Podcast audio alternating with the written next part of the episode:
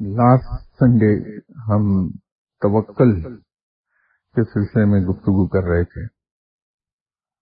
تو بات جہاں ہم نے چھوڑی تھی، وہ یہ تھی کہ توکل کے تین مقام ہیں۔ توکل، دوسرا تسلیم اور تیسرا تفویض۔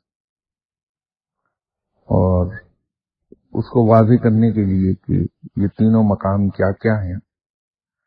میں نے گزارش کی تھی کہ کچھ اولیاء اکرام کے نزدیک